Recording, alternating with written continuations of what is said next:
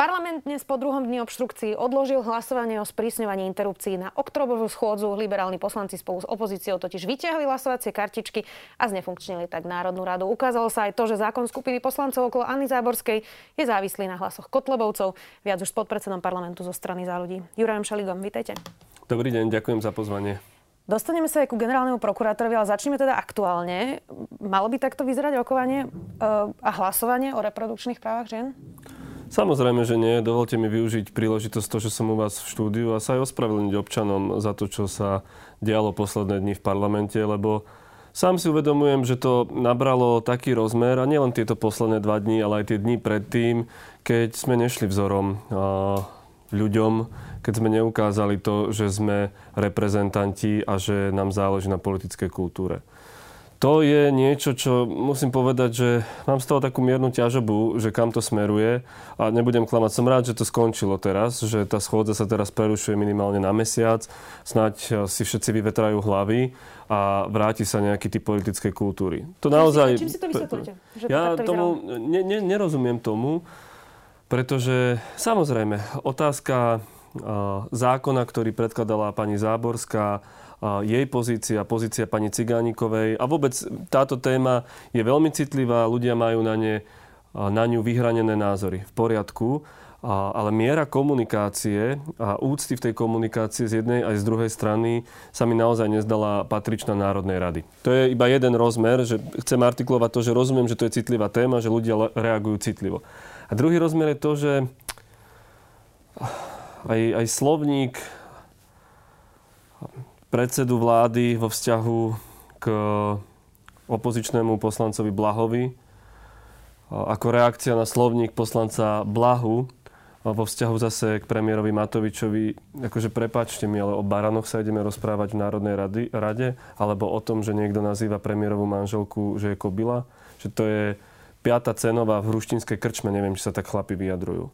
A toto je, toto nerozumiem, odkiaľ to pochádza. Naozaj, a sám som nad tým premyšľal a nebudem klamať, som z toho znechutený, lebo, lebo to potom vplýva na spoločnosť takým spôsobom, že to spôsobuje rozklad úcty k štátu samotnému, rozklad úcty k tomu, akým spôsobom sme alebo nie sme ochotní dodržiavať pravidlá, špeciálne v takto ťažkej situácii, ako je COVID, keď naozaj prichádzajú obmedzenia, ľudia sú unavení z rúšok, sú unavení z toho, že stále im štát hovorí, toto by ste nemali, toto by ste nemali, toto by ste nemali, lebo ide o zdravie a podobne. Do toho samozrejme opozícia využíva každú svoju príležitosť na to, aby tlačila na tú koalíciu. To znamená, že, že tu nastala taká atmosféra neúcty a rozkladu. A nechcem byť len taký dešperátny, že, že premýšľal som sám, že ako z toho von. No a podľa mňa jediná cesta von je sa snažiť byť dobrým príkladom. Myslím si, že perfektným príkladom v tomto je prezidentka Čaputová, ktorá sa jasne ozvala, pomenovala veci a vyzvala k úcte. Ja Verím, že aj ďalší predstavitelia sa k nej pridajú. Samozrejme, všetci sa snažíme hovoriť ľuďom, že to spoločne zvládneme. A toto si myslím, že je jediná cesta. Ako keby sa na chvíľku trošku zastaviť sám sebe a povedať, že, že tak OK, ale teraz pred nami stojí obrovská hrozba, druhá vlna covidu a všetky riziká, ktoré sú s tým spojené. Teraz by sme mali trošku odložiť takéto žabomyšie prekáračky, ktoré ešte navyše sa dejú jazykom naozaj piatej cenovej skupiny. Poďme ešte dnes k tomu vlastne odloženiu hlasovania. Mm-hmm. Nie je to výsledok práve toho, že pani Záborská nemá podporu pre svoj zákon a že to nakoniec stojí a pada celé na Kotlebovcoch? Nevnímam to takto. Vnímam to, že Sloboda, Solidarita a ďalší časť poslancov nesúhlasí s týmto zákonom. Oni to prezentujú. to úplne v poriadku.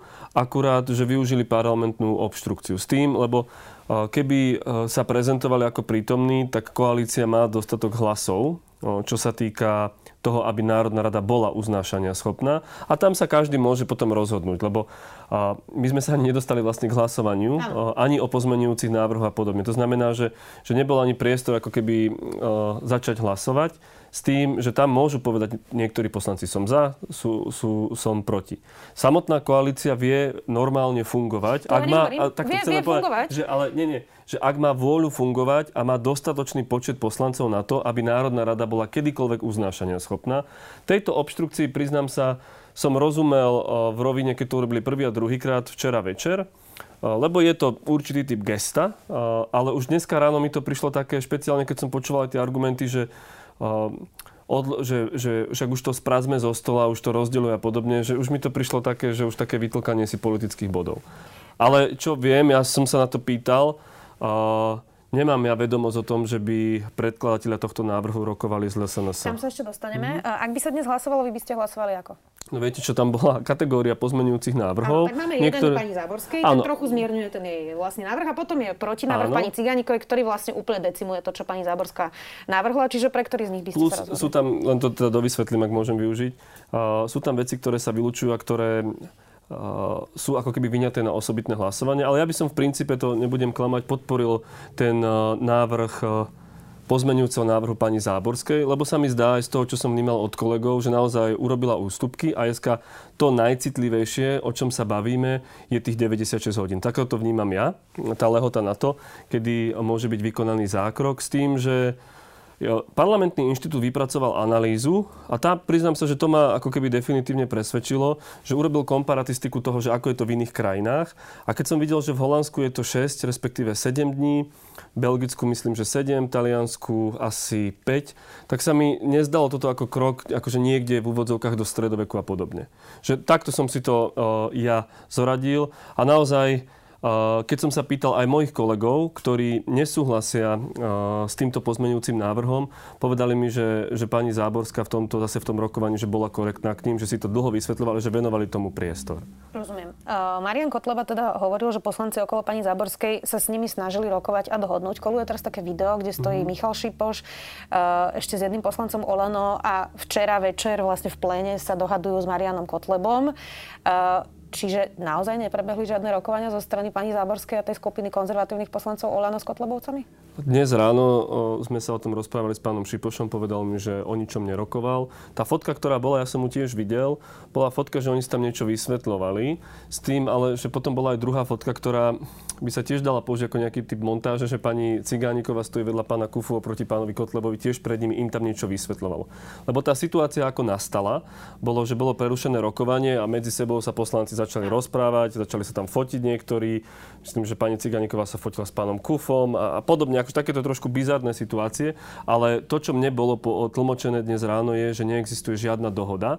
Dokonca, čo som zachytil, lebo viedol som schôdzu, že Kotlebovci kričali na Záborsku, že to je liberálny návrh a Saskári zase vykrikovali, že to je príliš konzervatívny návrh. Mm. Tak až to bolo tak, môžem povedať trošku až úsmevné, že jedni kričia, že to je liberálne a, a druhí, teda konzervatívci kričia, alebo fašisti teda kričia, že to je liberálne a zase liberáli kričia, že to je konzervatívne. No, bizarná Hej, situácia. sa šarmuje týmito slovami. Anna Záborská dnes napísala na Facebook po tom nevydarenom hlasovaní. Sme sklamaní, že koaliční poslanci zabranili parlamentu slobodne hlasovať a rozhodnúť aj za cenu ich spájania sa s Kotlebovcami a Ficom.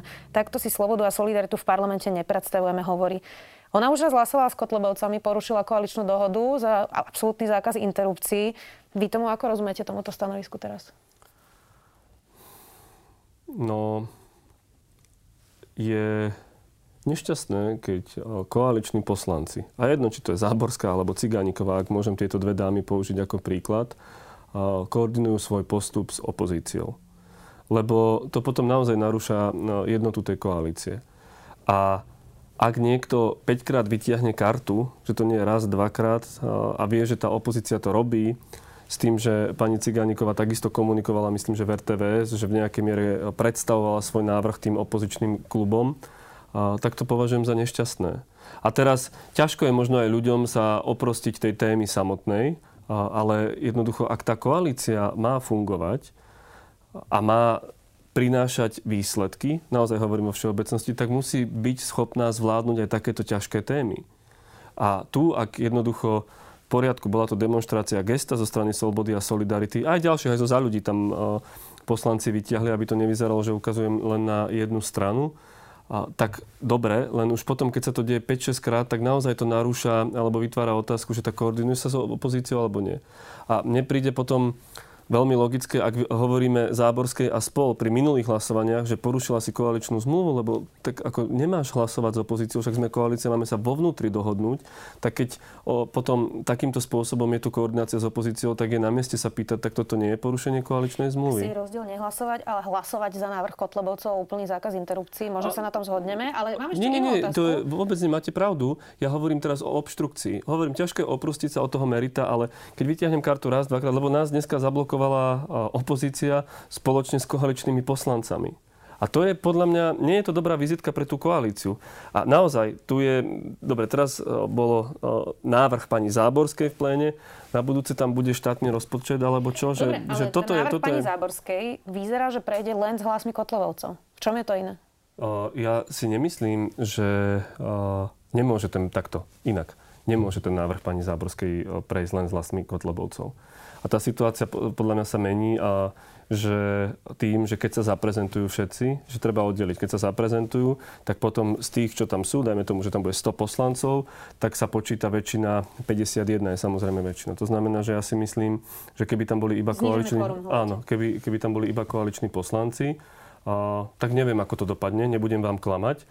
A myslím si, že z toho, ako to komunikoval pán Šipoš a pani Záborská, že majú dostatočnú podporu v koalícii. Lebo to by bolo takisto, akože kam by sme tým smerovali, že no tak neprejde mi to v koalícii, tak to tam dám len, aby to prešlo z SNS. Ale naozaj tie informácie, ktoré mám ja, je, že v koalícii na to je podpora. Lebo tá koalícia, pozor, to tiež treba, ako keby, sú to také technikálie, povedať, že ona nemá 150 poslancov, má 95 poslancov a z tých potrebuje polovicu, aby mohla pretláčať svoje návrhy zákonov. Len aby som to teda zhrnul, že ja si nemyslím, že je nepriateľné, aby takýto návrh zákona, akýkoľvek návrh zákona, vysel na podpore alebo nepodpore LSNS. S tým sa proste neviem stotožniť, ako tak bude, tak proste potom tú kartu vytiahnem ja. Ako to dopadne? Neviem, ako to dopadne. Ja, pre mňa by bola uspokojivá situácia tá, že v poriadku sú rôzne pozície v koalícii, sme schopní sa normálne o tom rozprávať, lebo ten diskurs je, je šialený a, a potom budeme hlasovať. A keď to neprejde, tak to všetci budú rešpektovať. Je úplne, je, ja nevidím problém v tom, že sa dáva o tomto hlasovať. Problém vidím v tom, že jednoducho sa to vyhrotilo do takej miery, že už pomaly jedna, jedna strana sa nebaví s druhou, lebo je to až ako keby dva nepriateľské tábory. Keď sa bude obštruovať aj na ďalšej schôdzi, čo sa bude diať? Tak tam je ten proces, záleží samozrejme v akom momente sa bude obštruovať, či pri otváraní schôdze ako celku, alebo potom počas jednotlivých hlasovaní a tam má predsedajúci právo urobiť 15-minútovú prestávku, potom určiť ďalší postup a potom prípadne preložiť tento bod na ďalšiu schôdzu. Samozrejme. Alebo potom spravodajca, respektíve navrhovateľ má stále dispozičné právo ten návrh stiahnuť. Poďme ďalej. Kotlobu, Mariana Kotlobu sme už spomínali. Vy s ním máte teda spor o rúškach. Podali ste na neho trestné oznámenie, aj podanie na okresný úrad. Vyzerá, že Slovensko teda je absolútne nemohúce v tom vymáhaní pravidel nosenia rúšok a nikto nerieši, že teda takmer celý klub SNS porušuje nariadenia. Čo si z toho má zobrať bežný občan? Ja by som to upresnil, sú dve roviny. To, čo predviedol Marian Kotleba v RTVS vo 5 minút 12, bolo podľa mňa prejavom bohorovného a arogantného gesta. To nebolo, že zabudol som si dať rúško. To bola demonstrácia, že ja stojím nad pravidlami a ste mi všetci úplne ukradnutí. Navyše, a tam bolo nenormálne šírenie konšpirácií a zľahčovanie celého covidu, ochrany cez rúška a podobne. Jedna rovina je, že ja som dal podnet na okresný úrad a úrad verejného zdravotníctva, aby sa týmto zaoberali, veď tam je jasná povinnosť že sú stanovené výnimky. Je úplná pravda, Kotleba... Dostali ste nejakú odpoveď? Zatiaľ nie. Na Kotlebu sa môže, sa môže vzťahovať výnimka, keď sa nahráva diskusná relácia. Akurát, že je to poslanec Národnej rady, ktorý by mal ísť príkladom špeciálne, keď jeho dvaja kolegovia majú rúška a keď ho požiada o to aj moderátor, aj títo kolegovia, že to je aj na vzájomnej dohode. Ale to, že Kotleba chodí po RTVS, po jej budove bez rúška, že ho vyzývajú tu ľudia, prosím, dajte si rúška, to je porušenie nariadenia hlavného hygienika. To je jedna rovina, čo sa týka rúška. Ale to trestné oznámenie som ja nepodával za to, že Kotleba nemal rúško. Ja som ho podával, pretože tu je dôvodné podozrenie, že šíri poplašnú správu. Dokonca to robí dlhodobo tým, že hovorí o covide ako o nejakom projekte. Tým, že hovorí o tom, že to je len nejaká chrípočka. Hovorí o tom, že rúška oslabujú imunitný systém. A tým, že hovorí, že prípadné očkovanie znamená, že dostaneme do tela nanočipy.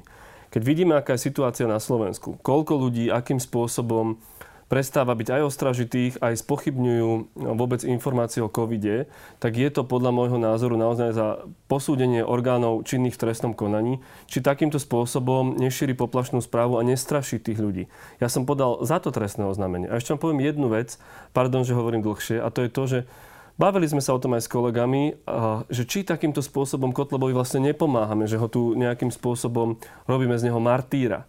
Na druhej strane, podľa mňa, demokracia a, a ľudia nemajú inú možnosť, ako sa brániť proti konšpiráciám a dezinformáciám a takémuto arogantnému prístupu, len uh, ako nástrojmi, ktoré tu máme. A to je polícia, to je prokuratúra, to sú tieto úrady. A ja očakávam, že tie úrady sa tým budú zaoberať. Lebo ako inak sa budeme brániť? Potom naozaj každý si Pán môže Šulia, rozprávať, ale on čo už chce. nenosí to rúško e, naozaj týždne, možno už mesiace, môžem povedať v parlamente. Ako je možné, že nikto k tomu môže dať pokutu? To zatiaľ neriešil. Teraz ste dali podanie, stále nemáte odpoveď, Nemám. čiže... Nemám a pýtam sa na to, bežím ešte lehota. Nerozumiem. Nerozumiem sám, či sa tí úradníci boja, a, alebo čo sa deje. Priznám sa aj vyjadrenie policajného prezidenta Kovažíka, ma úplne zarazilo, že on pomaly do 15 minút reagoval, že policia s tým nemôže nič robiť. Tak nechcem povedať, že polícia a špeciálne policajný prezident by mal poznať zákon, ale v tomto smere naozaj mal poznať zákon, lebo však v poriadku je, je výnimka na audiovizuálne dielo. Na druhej strane to, čo predvádza Kotleba, že v budove nemal rúško, že akým spôsobom sa vyjadruje, to je na riešenie. Veď keď bežný človek môže dostať pokutu 1600 eur, o čo viac by ju mal dostať poslanec Národnej rady. A toto je šialené a toto je presne ten rozklad systému, o čom sme sa bavili na začiatku. Že jednoducho je tu atmosféra, každý si robí, čo chce, každý si komunikuje, ako chce a ešte sa všetci medzi sebou hádajú. A čo si má z toho potom ten bežný občan zobrať? Na druhej strane Marian Kotlová ukázal vašu fotku z divadla, kde boli tiež povinné rúška, boli ste na premiére Janou Žitňanskou, stojíte vo vestibule Slovenského národného divadla a teda tam rúško nemáte, ani nikde poblíž, teda možno v nejakom vrecku, ale nie je to tam úplne vidno. Čiže uh, nie je to trochu pokrytecké, keď tam ste nemali rúško? Ďakujem za túto otázku, lebo už sa to šíri po všetkých sociálnych médiách. Sú fotky, kde samozrejme sme v pléne, uh, je tam premiéra ďalšie, máme rúška. V zmysle nariadenia hlavného hygienika, áno, no, prepačte, nariadenia hlavného hygienika, na čas, keď sa fotografujete, si môžete dole rúško. A my sme si dali dole rúško, odfotili sme sa, nasadili sme si ho, odchádzali sme medzi poslednými, bolo to pri otvorených dverách. Ale ja sa nejdem akože na druhej strane vyviňovať. V poriadku, neporušil som žiadny predpis, ale ak som niekomu, niekoho som tým pohoršil, tak sa takto verejne ospravedlňujem, lebo to nebol cieľ. Odfotili sme sa bez rúška, dali sme si naspäť rúško, išli sme preč. Tá SBS, ktorá nás fotila, to vie, vie potvrdiť. A to, čo mňa na tom ako keby zas mi potvrdilo, že s tými kotlebovcami sa častokrát nedá baviť, je, že on, ja som hneď mu poslal fotku, kde sme teda v tých rúškach, napísal som mu toto, to už nikto nikde nezverejní a to ignoruje. Pritom aj médiám, keď sa ma na to pýtali, a, tak som povedal, že ako to bolo, tá situácia bola takto. Je to nejaký typ senzácie a hovorím, ak sa to niekoho dotklo, sa ospravedlňujem, ja si snažím dávať naozaj veľký pozor na to, a aby som mal vždy rúško, ako zabudnem, sa vrátim a podobne. A tiež nejdem robiť zo seba, ani z nikoho vlastne, zo svojich kolegov, a nejakého nadčloveka alebo niekoho, kto je 100% dokonalý.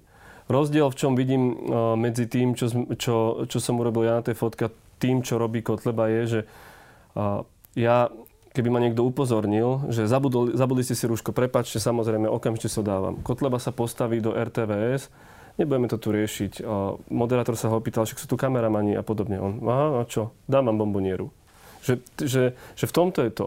A rovnako som reflektoval, lebo mi prišli, že tisícky správ od jeho fanúšikov alebo prívržencov, ktoré okrem toho, že boli mimoriadne eh, vulgárno agresívne, hovoria, že premiér nemal rúško na svadbe, Sulík nemal niekde rúško a podobne v poriadku. Samozrejme, premiér sa za to ospravedlňoval, pán Sulík neviem, ale, ale tá pointa je, že to, že človek upozorní na problém, neznamená, že zo seba robí dokonalého človeka. To, že si premiér zabudne niekde rúško, neznamená, že ignoruje rúška. Že to bola chyba, áno, bola to chyba, len, len tá pointa sa mi zdá a tá relativizácia toho, že, že čo tu vzniká. Samozrejme, že jeho fanúšikom a obdivovateľom a obdivovateľkám to človek nevysvetlí, len tuto vidím ja ten rozdiel. Dobre, poďme k voľbe generálneho prokurátora. To bola vlastne úplne prapôvodne naša primárna téma, ale teda e, politický život prináša aj aktuálne. Maria Patekiová navrhla Jozefa Čenteša, rada prokurátorov tiež. Právnická fakulta Univerzity Komenského tiež hovorí o Jozefovi Čentešovi ako možnom kandidátovi. Je to dobrý nápad? Ja som veľmi rád, že pán profesor Čenteš kandiduje. A verím, že pribudne viac takýchto silných mien, že tá koalícia sa bude mať z čoho vybrať. Bolo by to Dohoda... keďže bol už raz zvolený? Ne, nebudem predbiehať. To naozaj, ja mám pána profesora v úcte, mimo, mimoriadne e, zdatný. A to, čo mu urobil vtedajší prezident Gašparovič s vládnou koalíciou na čele s Robertom Ficom, bolo absolútne zahranou. Ústavný súd to konštatoval. Faktom však je, že tu máme novú voľbu a nových kandidátov. Pán profesor bude evidentne jeden z nich. Dúfam, že pribudnú ďalší. Čo chcem povedať je aj debata na koaličnej rade, ktorá bola, aj debata medzi klubmi. Ten záver je ten, že nebudeme mať dohodu pred vypočutím. Že to bude rovnako ako pri ústavných sudcoch s tým, že nech sa prihlási čo najviac kvalitných kandidátov. Nech tie subjekty naozaj využijú svoje nominačné právo. Dobre, čiže politické Pardon. strany z koalície nenavrhnú nikoho? To vám neviem povedať. Ja hovorím, že nebude dohoda predtým. Myslím si, že nebudú navrhovať nikoho. Viem povedať, že náš poslanecký klub že nebudeme eh, navrhovať eh, nikoho s tým, že eh, urobí sa vypočutie, bude to tvrdé vypočutie a následne, tak ako to bolo pri tých ústavných sudcoch, si sadneme a urobíme si poradie. A to poradie bolo podľa odborností. Konec koncov aj pani prezidentka to ma veľmi teší, konštitovala dnes pred uh, vymenovaní pána Šorla, že je veľmi rada, že dostala dvoch veľmi kvalitných kandidátov, že to vypočutie bolo tvrdé, ale férové a že takto by to malo vyzerať. A ja pevne verím a urobím všetko preto, aby to takto vyzeralo aj pri generálnom prokurátorovi. Skúsim to predsa len ešte mm-hmm. tak postupne e, vyškrtaním sudcu Klimenta blokuje SAS. Daniel Lipšic povedal, že teda nebude kandidovať, Jan Mazak nemôže. Zostáva teda Čenteš, Šanta Žilinka, ešte možno Honc a Remeta. Kto je pre vás osobne najprechodnejší z týchto mien? Ja to nechcem teraz Prečo? komentovať, lebo sa mi to zdá, že by mohol mať niektorý potom z tých kandidátov pocit, že keď sa ho opýtam nejakú tvrdšiu otázku, že mu chcem a priori škodiť, lebo tam vidím, že niekto, kto sa mi zdá lepší. Je Tieto mená sú... niekto, kto by bol pre vás úplne no-go? sú ľudia, ktorých ste prečítali, všetci majú svoje kvality. Z týchto nie je nikto pre mňa, kto by bol no-go momentálne. A propos Daniel Lipšic, mohol by byť špeciálnym prokurátorom? To je otázka budúcnosti. Rozumiem, že je to zaujímavá téma, ale keď vidím, že ako musíme ísť krok po kroku, ako pán Kováčik sa už vlastne 3,5 roka vzdáva svoje funkcie, ako stále nemá bezpečnostnú previerku, sa mi zdá predčasné toto riešiť. Čo by bola taká kľúčová otázka, ktorú sa budete pýtať týchto kandidátov? Na čom vám najviac záleží, aby vedeli odpovedať práve tí kandidáti? Je to kombinácia odborných vecí a, a morálnej integrity. To znamená, že sú veci, ktoré sú hraničné. Podľa mňa jedna z otázok na všetkých tých kandidátov, ktorých ste teraz čítali a ktorí boli prokurátormi, lebo ste prečítali prokurátorov, je, prečo boli častokrát ticho. Je pravdou, že po vražde Jana a Martiny sa mnohí ozvali. Ale, ale dovtedy tu bolo absolútne ticho. Ehm, sem tam niekto niečo povedal. Rada prokurátorov je dnes mimoriadne aktívna. Ja, ja si to vážim a som rád, že sa aj oni robili svoje výberové konanie, že navrhnú jedného z týchto pánov ale, ale nerozumiem úplne tomuto. A musia to vysvetliť. Keď sme mali debatu v súvislosti s prípravou zákona o prokuratúre, ktorá menila tento systém, tak tam boli aj zástupcovia prokurátorov.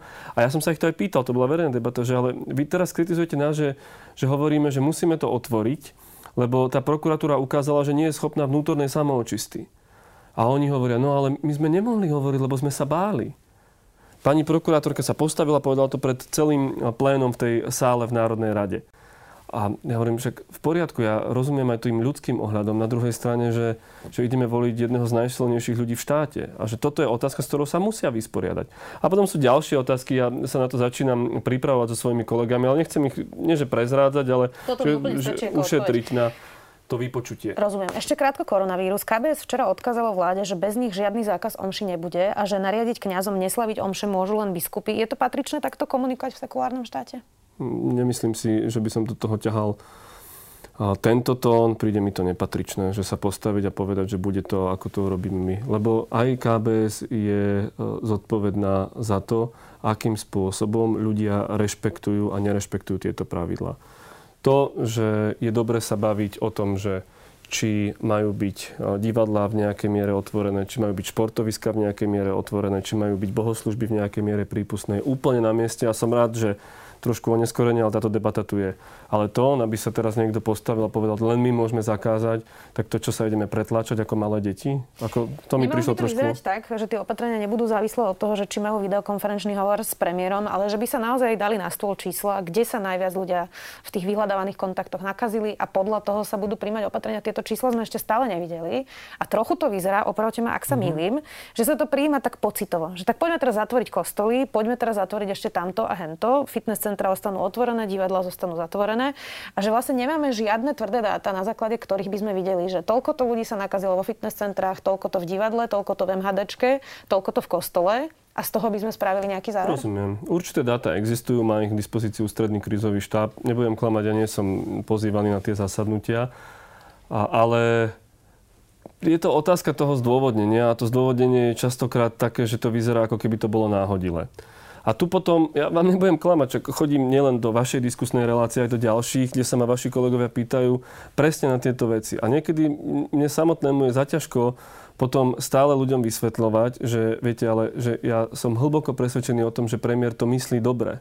A nielen tak ako by lachtikársko, to, to, chcem, to chcem dohovoriť, že, že tak lachtikársky, že, že naozaj tam sedí hodiny, rokuje, že tie ministerky, aj naša pani Remišová, aj pani Kolíková tam sú Akurát, že keď je tu takýto typ komunikácie, tak viem, že ľudia mi to potom prestávajú ako keby veriť. Povedia, no, však to stačí, že to myslí dobre. Že toto, tá najväčšia ťažoba tejto korony, okrem toho, čo je na prvom mieste, že ohrozuje život a zdravie, čo sa týka nás, politikov vo všeobecnosti, je komunikácia. Táto vládna koalícia robí podľa mňa dobré veci, len ich častokrát nesprávne komunikuje. A, a toto je niečo, čo musíme zlepšiť, ak sa chceme lepšie prihovoriť ľuďom naozaj, to, ja vám môžem povedať svoju skúsenosť, že, že to, čo vidím, vidím tú snahu tých ľudí, vidím, ako nad tým rozmýšľajú, ako sa hľadia, snažia nájsť najlepšie riešenie, aby ochránili aj zdravie, aby aj sa nezatváralo vo veľkom a podobne, ale potom to častokrát skončí na nešťastnej komunikácii. Ale to, za to sa nemôžeme zase ani vyviňovať. To môžem povedať, že to je naša zodpovednosť, respektíve zodpovednosť tých, ktorí to robia.